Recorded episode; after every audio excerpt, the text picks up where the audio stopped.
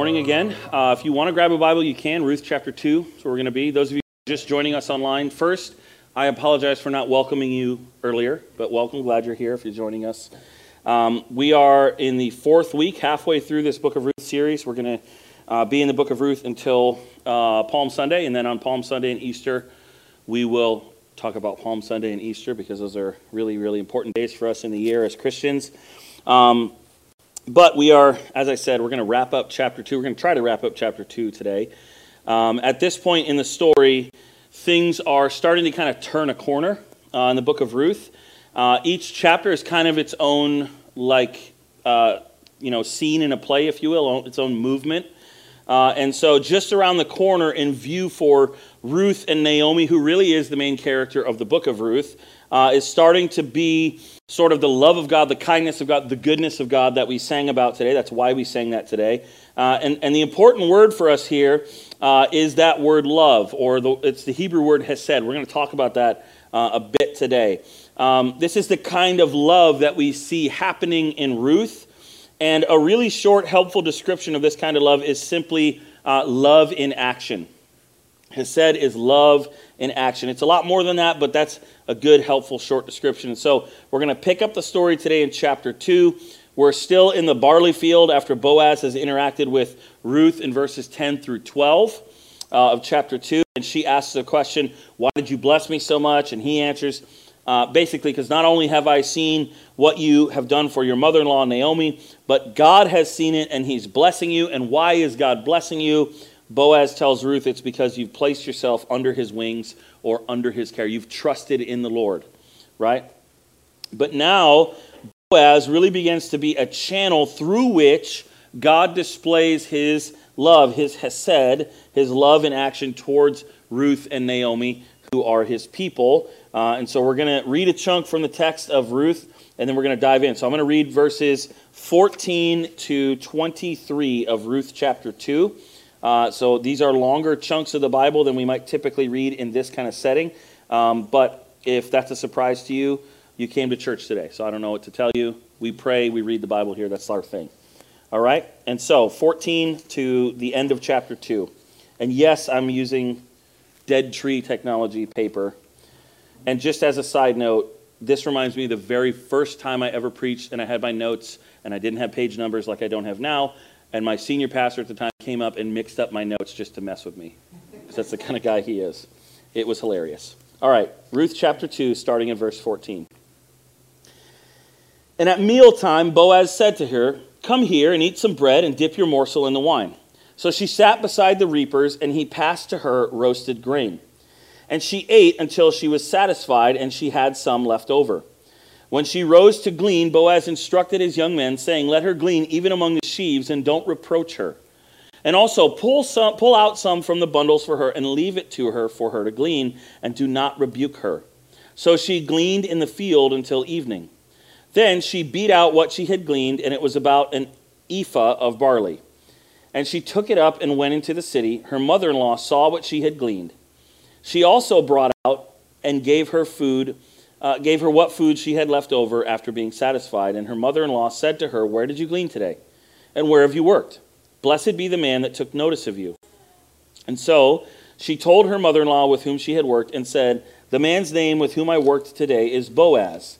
And Naomi said to her daughter in law, May he be blessed by the Lord. Now notice the Lord there is in all caps, that's Yahweh his proper name. Blessed be the Lord.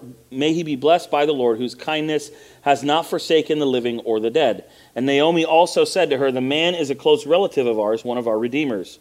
And Ruth the Moabite said, Besides, he said to me, You shall keep close by my young men until they have finished all my harvest. And Naomi said to Ruth, her daughter in law, It is good, my daughter, that you go out with, this, with his young women, lest in another field you be assaulted. So she kept close to the young women of Boaz gleaning until the end of the barley and wheat harvest, and she lived with her mother in law. Okay, so we're going to focus on this invitation from Boaz here. Uh, he, he says, what, I want you to do, I, I want you to come uh, with me, have a meal with me and my servants. Now, that might seem insignificant, like it's just a passing note. Uh, but this would be a very odd thing for an Israelite landowner uh, to ask someone who's just gleaning in their field to come and have a meal with him. It was very strange, right? Uh, but but in, in his kindness, he does it anyway. Uh, but the kindness then goes to kind of another level with Boaz. He doesn't just invite her to a meal. He doesn't just say, hey, why don't you come have dinner? Uh, he says, not only do I want you to come eat with me, but I want you to sit with who? What does he say? My reapers, my harvesters. Those are kind of the top level of his servants in this setting. They're, you would imagine, like his closest employee friends, so to speak. So he probably has a good relationship if you remember back, he called out to them and they blessed him. So we can assume he has a good relationship. And so he's almost like inviting them to like uh, family dinner, right? He's inviting, he's inviting her into family dinner with them. And then there's another little, uh, little fact in that text that, that's even another level of kind of odd kindness. That's, it's kind of a big deal. It says that he's the one that served her the roasted grain. Now, why is this a big deal, right? in this culture, in this patriarchal setting, men did not serve women. So the fact that he's handing her, serving her the meal is kind of a big deal. Most of the time, not even his wife or his daughter would be served by kind of the man of the house. That's kind of the way this would work. They would serve him. So let yourself be surprised by this moment, right? And there's still cultures that are a little bit this way, right? The, the stereotype of the husband comes home from work and he just like sits down at the table and expects woo, dinner to be there. It's kind of that thing, right? And so it's odd for him to serve her the meal or to pass her the meal. So don't impose on this sort of our norms. Let yourself be surprised by this little moment. This is a moment where I would imagine the other servants maybe stop eating and kind of do the like, wait a minute, did we just see what we thought we saw? Like, he's serving not only a foreigner, she's a widow, she's a poor, destitute woman who's gleaning the field, and he's now invited her into dinner with us. This is kind of odd. And he serves her. And then here's another uh, interesting, you know, important fact here. When does she stop eating at this meal? She stops eating when she's full, when she's satisfied. Now, not only is she satisfied, but she also has like a take home bag, right? She has leftovers to take home for her and her mother in law. And so, again, put yourself in the story as a starving widow, a foreign widow. Ruth would have probably had a hard time remembering the last time she ate a meal where she was full at the end of it. Right? They came from famine. So, most of us, for sure me, struggle to relate to this moment in this story. That's why it's hard for sometimes for us to get into these stories. Every, sing, every single meal that I eat, I eat until I'm full, and then I eat more because that's how we do it here, right? It's to the point sometimes where, like, I debate, and I had this debate in my head last night. Amy and I went out to eat. I debated in my head whether or not literally it's worth the hassle of getting a box, right? Like, that's privilege on privilege talk. Eh, it's kind of a hassle to ask the waiter to get me a box. I'll just be a glutton and eat the rest of this.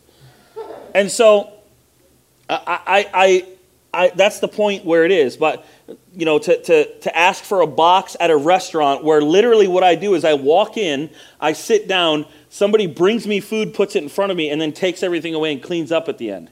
And it's too much of a hassle for me to ask for a box. So I'm about as far on the other end of famine as you can get. So for me, to read that somebody ate food until they were satisfied is like, well, yeah, that's what you do. Right? But this is not the norm here. For Ruth and Naomi, living in a famine, every meal you eat is not going to be to satisfaction. Right? They're living in a famine. They're going to eat just to stay alive until the next meal. This is why, to bring it into our modern context, poverty in our world is such a difficult thing. Think about all the time that you spend between meals not thinking about your next meal, being creative, starting a business, doing your job. If you're hungry, all you can think about is when am I going to eat again? And, and this is probably the way that Ruth and Naomi had been living for a while. Just, to, just, just enough water, maybe a little bit of grain, maybe a bite of bread, but not two because then I won't have the next meal. I better just have one. And they eat this way until the next meal. And so, for the first time, probably in a long time, she eats until she can't eat anymore and she has more than enough. Now, this meal is, a, is like uh, Bob and I were talking about this this week. This meal is like the apex of this chapter. Uh, there's a whole thing we could go into about chiasms and like this literary device that they use, which chapter 2 is. But the meal here, and when Boaz interacts with her, is sort of the, the peak moment of this chapter, right? And so, for the first time in years, she eats until she can't eat more. She has more than enough. And there's probably a whole three sermons we could do there about the symbolism here of the meal and the dipping and more than enough. But what does she, uh, what does she do after this? Right? Let, us keep going in the story. What does she? She eats, but then she doesn't just lay around the dinner table right? We, we know from this book she's a woman of character. We've seen already she's a hard worker. And so she doesn't just sit there and enjoy the company of Boaz like she probably was enjoying his company. He seems like a pretty nice guy. He's speaking to her kindly, he's serving her. She, she doesn't just hang out there, she doesn't even leave the food that she has for somebody else. She what? She gathers it up, she takes it with her, and then she gets back to work. She gets back to work. She starts gleaning again. And then, and this is where the kindness of God through other people again comes in, she goes home. And the first thing she does is what? Hide it for herself? No, the first thing she does is go to her mother in law, who she has said, Where you go, I'll go. Where you die, I'll die. Your God's going to be my God. And in this case, what I eat, you're going to eat. She goes to her, who she's committed to, and she gives her the roasted grain. Now, Naomi, it's got to be I mean, from the text, it's pretty evident she's kind of surprised. Like, where did you get this? And she's a little bit of shock and awe with the amount of grain that she brought home, both the raw grain that she gleaned and the roasted grain from the table. But, but what we see in the text is that, like, she's so hungry that she just, Ruth just gives her some and she eats first, right? You gotta, you gotta fix that problem first. I don't know if you've been around a hungry kid before, but discipline works better after they've had a cracker, right? You gotta fix that problem first and so this is what we see Naomi doing. She eats again until what? She's full and she's satisfied. And we know that she has leftovers because the amount of barley that ephah that Ruth gathered was enough for probably a few weeks for two people. So she's satisfied. She's got leftovers. So there's not only her belly is full, but there's a sense of security that has happened now for the next little while. She's got leftovers. And then she kind of notices the reality of what's going on here right? She says to Ruth, Wait a minute, where did you glean today? Now, if this was me and my parents, my mom might have said, Where did you steal this from today? Because I was sometimes like that as a kid, right? She said, Where did you glean today? And who was the landowner that showed you so much favor? In our translation, in the ESV, she specifically says, Who was the man that showed you such favor? That was her assumption. And so here is this kind of paradigm shifting moment for Naomi. She's bitter, right? She's Mara at this point in the story. Ruth keeps going with the good news. She, she just says, Well, I was in the field of Boaz. And, and it maybe took a second or two, right? She's maybe chewing that last bite and goes, Wait a minute, Boaz? And so it takes maybe a second or two. And in this part of the story, imagine a smile coming across the face of Naomi, the first smile in probably a long time. Right? People didn't recognize her when she got here because she was so bitter and, and, and, full of grief. But maybe for the first time in years, a smile is coming across Naomi's face. Why? Because she realizes what might be going on here.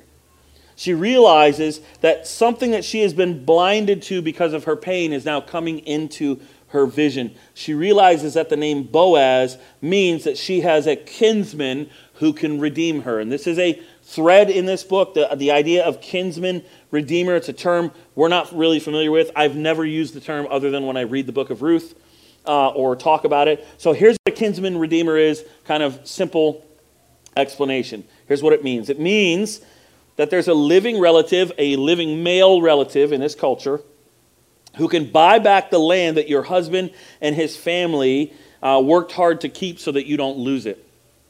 Right? Think of land as your retirement. It's your security, it's what you own. It means now that you have a relative that can be financially responsible for you. And, and Ruth, when you, when you thought you, for Naomi, he can be financially responsible for you and Ruth.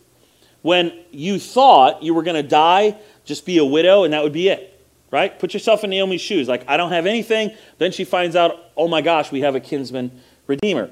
Means you have this male relative that if he sees fit, in the tradition of this time, he can marry a widow. And so now Naomi is realizing that this could be Ruth. right? She just came from a meal with the guy. He's our kinsman redeemer. Oh my goodness, this could be the Lord's hand. And so Naomi tells Ruth that Boaz is, is this kinsman. He's our close relative, she says to him.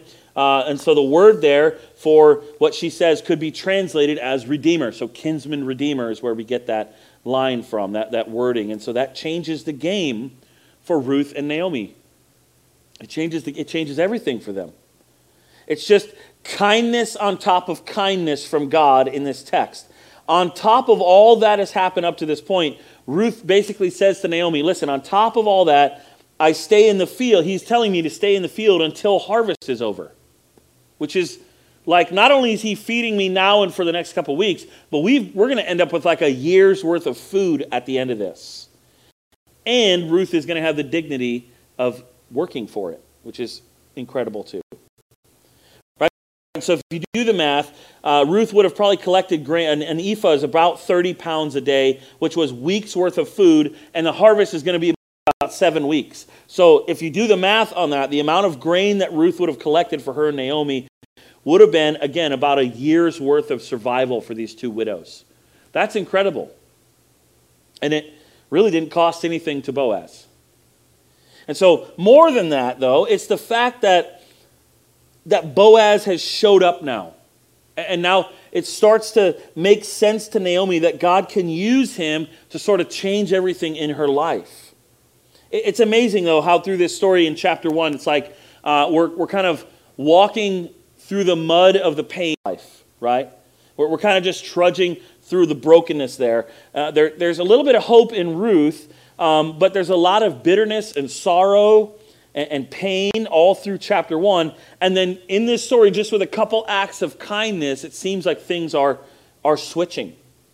And, and that word kindness is, is the word, right? Because if you look at verse 20, um, we'll, we'll see that word there, Ruth 2.20. Naomi said to her daughter in law, May he, meaning Boaz, be blessed by the Lord, whose what? Kindness has not forsaken the living or the dead. Naomi said to her, This man is a close relative of ours, one of our redeemers. So this word kindness is uh, maybe not jumping off the page at you because the word kindness just kind of means like be nice to each other. But here it's the word hesed. And this word, although it only occurs three times in Ruth, I think the more you read Ruth, the more you study Ruth, that's kind of the thread through this book. God's loving kindness, right? God working in the margins to display his love for his people. That, that's why Hesed only occurs maybe three times, but the actions of what Hesed is are all over the place in this book. You see it almost anytime Ruth does anything. You see Hesed almost anytime Boaz does anything. You even see it in Naomi. And this is one of those words, like even in the New Testament, the word love, right? We, our English words just don't work, they don't do it justice. It, it, it gets translated in English as kindness, and it is kindness, but it's so much more than that. It's got so much more depth to it. The kindness of God to his people, the kindness of Ruth to Naomi, the kindness, even on occasion, of Naomi back to Ruth and the kindness, of course, of Boaz, mainly to Ruth, but through, through her to both women. But it means so much more than kindness. And so there are other words that we try to use to get there, um, but, but we don't get there. And, and, and as we see it through the Old Testament, we might call it loving kindness, God's loving kindness. His covenant commitment might be another way to call it. We call it grace, we call it mercy. We have all these words in English, and sometimes we just call it love, but the word hesed is just got so much depth that it's hard for us to grab onto. But the only single English word that kind of works is kindness. And so that's where the, that's the word we have. It's just that it's an inadequate word. And so if we get to this idea of this hesed, this love of God, this kindness, and if we're just casual with it, we miss the meaning, right? We miss the depth of it. We miss the, the never ending, no matter what, unchanging love that God has for his people, for you. This is the way God loves his people. This love that doesn't change because of any circumstance. This love, and listen to this part, that doesn't change because of your sin or my sin. You might abandon him, but he will never abandon you. That's how covenants work. And in a little while, when we have a meal together and we have the cup and, and, the, and the juice, we are going to remember the covenant that God made with us, the new covenant in Jesus' blood, that He won't break even when you try to break it. This is how Hesed works for God. Right? This covenant commitment, how it works is that it happens between two parties or two people, even. Most often it's described as what God has towards His people, even when we don't deserve it. We definitely don't deserve God's love, but He gives it anyway because He loves us. But for Hesed to work, there has to be two types of parties before this can kind of really take place. The first party, uh, like you and like me in relation to God, has to be in desperate need. The first party in this Hesed kind of covenant love is in desperate need. And then the other party, eh, God in our case, or in this story, Boaz, has to not only have the desire to meet the need, but the resources and the ability to meet the need. So when you see it between people, between Boaz and Ruth, right? Boaz with the ability to meet the need and Ruth in desperate need. What we're seeing is an illustration of God's love for his people in a real historical story.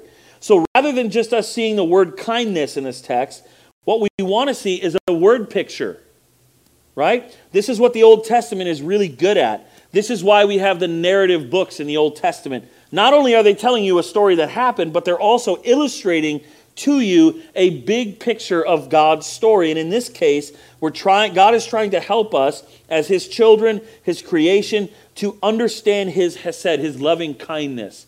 This is God kind of talking baby talk to us. Right? The way I talk to my children right now. They ask me a question way beyond their understanding. And I have to explain it to them in terms they can understand. It's kind of what God is doing here through these stories, these real life stories. And so, through the relationship of Boaz and Ruth, we see it, through the relationship of Ruth and Naomi. So, what I want to do just to, to wrap up is just take a couple minutes. I want to look at this idea of Hesed in the life of Naomi. Now, I wanted to do all three, but there's just no way that would have worked. But we're going to focus on Naomi because um, as we said, this, it's, it's, it's like a Job through the eyes of Naomi, and so we're going to focus on her. But here's what I want you to hear underneath this kind of example from Naomi is that God is not interested in us being bystanders who are just watching this story unfold. We're not spectators. What God is wanting is us to be willing participants that He's going to use uh, in His love by putting it on display in our lives so that he can accomplish what he wants to accomplish in the world and, and for our own good. So here's what Naomi does for us. And each of the three of them have a particular way that they display it, but Naomi has her way. And so what she does for us is she gives us an opportunity to see God's loving kindness at work when you can't see it. She, she's a great resource for us to see God's commitment to us even in the worst of times. Right? To know that God is in control when your life, when in your life everything has spiraled out of control or feels like it's out of control. That God in His providence is for your good and is for you and not against you, even when it feels like the whole world is against you and you've lost. That's and, it, and it's for you even when you don't know it or even when you don't feel like it. Now, in chapter 2, uh, it's hard to grasp this because Naomi is in like a transition, right? She is in a transition back from Mara or bitterness back to Naomi or blessed. And it's kind of cool that the name transitions too. She goes from Naomi to Mara, and then now she's going to go from Mara back to Naomi.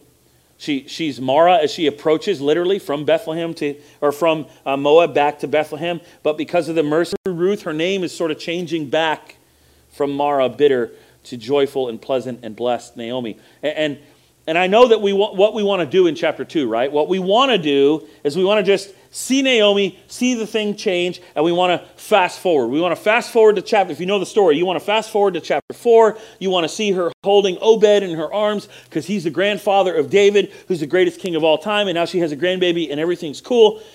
And he's the paternal bloodline for Jesus, and we want to rush to that. And we almost want to forget about her pain. But you know who didn't forget about the pain is Naomi. Right? She didn't just be like, oh, chapter 4 is here and I have a grandbaby now, so I just forgot about all that stuff that happened. If you've been through anything difficult, it's not that that stuff is there on the surface like it was, but grief doesn't just leave you. When I was in uh, Bible college, we did a study on art. And one of the, um, and I hope I don't offend anybody here, but I might. Um, one of the artists that my art teacher did not like was Thomas Kinkade. You guys know Thomas Kinkade, right? And the, oh, how dare you? And the reason he didn't like Thomas Kinkade is because Thomas Kinkade painted as though creation had never fallen.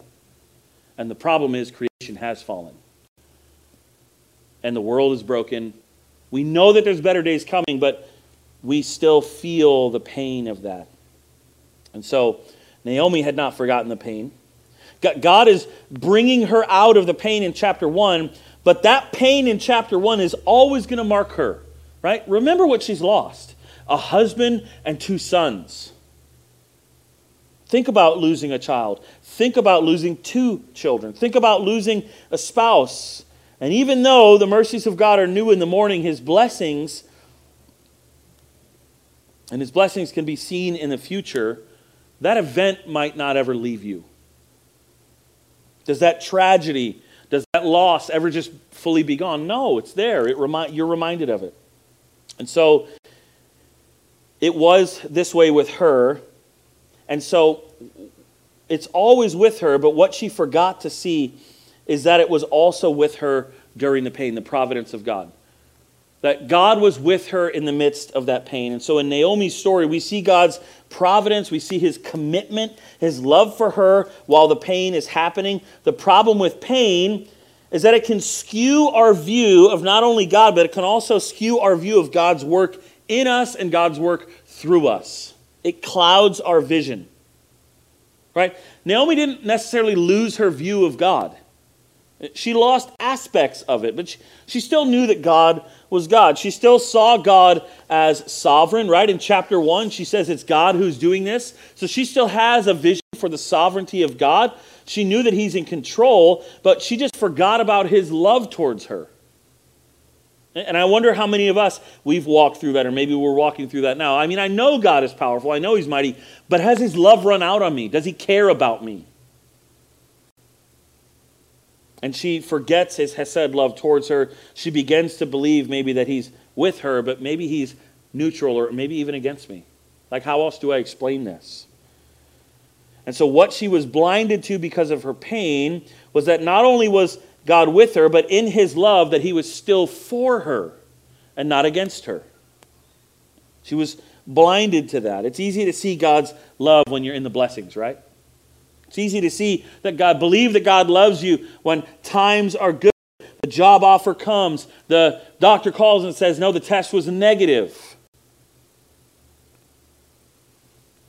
When you get that big commission, when you get that raise, whatever it is, it's easy to believe, yeah, God is good. He's with me then. But I remember when my family was going through, and most of you know the story, we were going through some of the foster care stuff, and the answer came back that no, this wouldn't happen. I remember the Holy Spirit, it had to be the Holy Spirit because I don't think of stuff like this. I just remember having the thought that, you know, God is, is as good on the other side of the answer no as he was on the front side when they said yes. That didn't change. God didn't change. He didn't change in Naomi's life either. And so for Naomi, although it was there, it was hidden for her. It was hidden to her for those years because she let her pain rule over her. And so her story is helpful for you and for me today because if you live through tragedy, uh, or, or, if you've lived through pain, or you're living with loss, or, or uh, something right now that has kind of made your soul sick, if you know what I mean. You've asked this question that Naomi has asked a dozen times, right? A million times. Where is God? Why hasn't He stopped it? Is He for me? Lost her husband, and for 10 years, she lived without her husband with these two boys who were married to pagans, and she lived without grandchildren. And not only did she live without the children, but she lived with two other women who didn't have children. And so the pain was compounded in those moments. And then she lost her two boys as well. And then she lost a daughter in law. Don't think she didn't care about Orpah. Naomi is feeling bitter towards God. She's like, What's the point? I'm just bitter. But even in those moments, I think Naomi is an example still for us that God's providence and his loving commitment were still with her. They were still for her. There's a question that Naomi was asking. You have to wonder if she was asking this as she's transitioning back from Moab back to Bethlehem. And you've asked this question. We've said it already. Has God's love run out for me? Right? Imagine walking back to Bethlehem with her. Is this what it is, Lord? And so in, in Naomi's life, the answer comes in chapter 2, and it's this, it's this beautiful answer that comes through a simple act of mercy and a full belly of food because of Boaz's grain and realizing that this man is the kinsman redeemer for the family. So, so I want you to know, though, we, we, we can't lose sight of this, that it was because Naomi lived in such a dark place for such a long time that she noticed this small act of kindness, that, that she began to see this tiny little light of God's love break through. And so the reality is that God's love towards her, his love towards you, his love towards me, it doesn't stop working. You might not think it's working, but it works. His loving kindness, his mercy, his commitment to you, it walks and it works right alongside the pain. It's working in the pain. The question is not whether or not God is there. The question is whether or not we see it, whether or not we accept God's love for us. Naomi didn't, and her life ended up being worse off for it. And, and though she's a blessing for us because we get to read this story, we get to see this story playing out, what could have had, uh, what story could have been if she had um, done something different with that pain, and if she had had not just God's sovereignty in her vision and his power and his control, but if somehow she had been able to grab onto his loving kindness as well. And so that's kind of the hope for you. My hope for you as, as we think about this story is that you'll take a different path than the path that Naomi took. That maybe you feel like I'm on the precipice of just stepping into bitterness. Or maybe you're all the way in bitterness. And maybe it's this moment right now that God is reminding you, you know, I'm with you. My loving kindness for you has not ended. And so my hope is that we take a different path. Here's what I mean that instead of taking the path of bitterness in the pain, I hope that you see that I hope you see Naomi as an example and instead take the path of trusting in God's love in the pain, right? Notice I don't I didn't say that you're going to be able to avoid pain in your life. You're not. Jesus said in this world you'll have trouble. We know all that. But we can entrust ourselves to the hesed of God in the midst of pain. We can say, I am perplexed, like the Apostle Paul said. I don't get it, but God, I trust you. And what I would just, the question I would ask for you, what's the alternative to trusting in God? What option is better than that? Have you considered that maybe there's more love from God for you than you can conceive of, but that the bitterness of the pain of this life and of whatever loss it is has blurred your vision for that love? And that perhaps this moment is a little voice of God calling you back, saying, I'm with you, I love you, I'm here. Be in the pain, but trust in me and believe in my love for you. And so I hope that this section of this story will just be a little moment where the Hesed love of God can break through that bitterness, even in a tiny way. Even in a tiny way, and you can again begin to trust Him. Let me pray. Jesus, thank you for uh, these stories. Thank you for the way that you speak to us through your word. And uh, we ask that if I ask, Lord, if there's someone in this room, or maybe a few of us in this room, or even watching online, who are feeling like we're in the place Naomi was in as she made her way back from, from Moab back to Bethlehem, that we're just bitter at life. That, Lord, would you break through in this moment, even now? Would you give those of us who are feeling this way a sense of your love for us? That you've been with us the whole time, and that whatever we'll give you, you'll take and use and you'll use it for your glory and you'll use it for our good, and that what you have for us is joy in you. Would you help us to see that this morning? Would you help us to break free of the bonds of the bitterness of this life and walk in, yes, maybe some pain, but walk in your presence in the middle of it and experience the joy of your love for us that never gives up? We pray this in Jesus' name. Amen.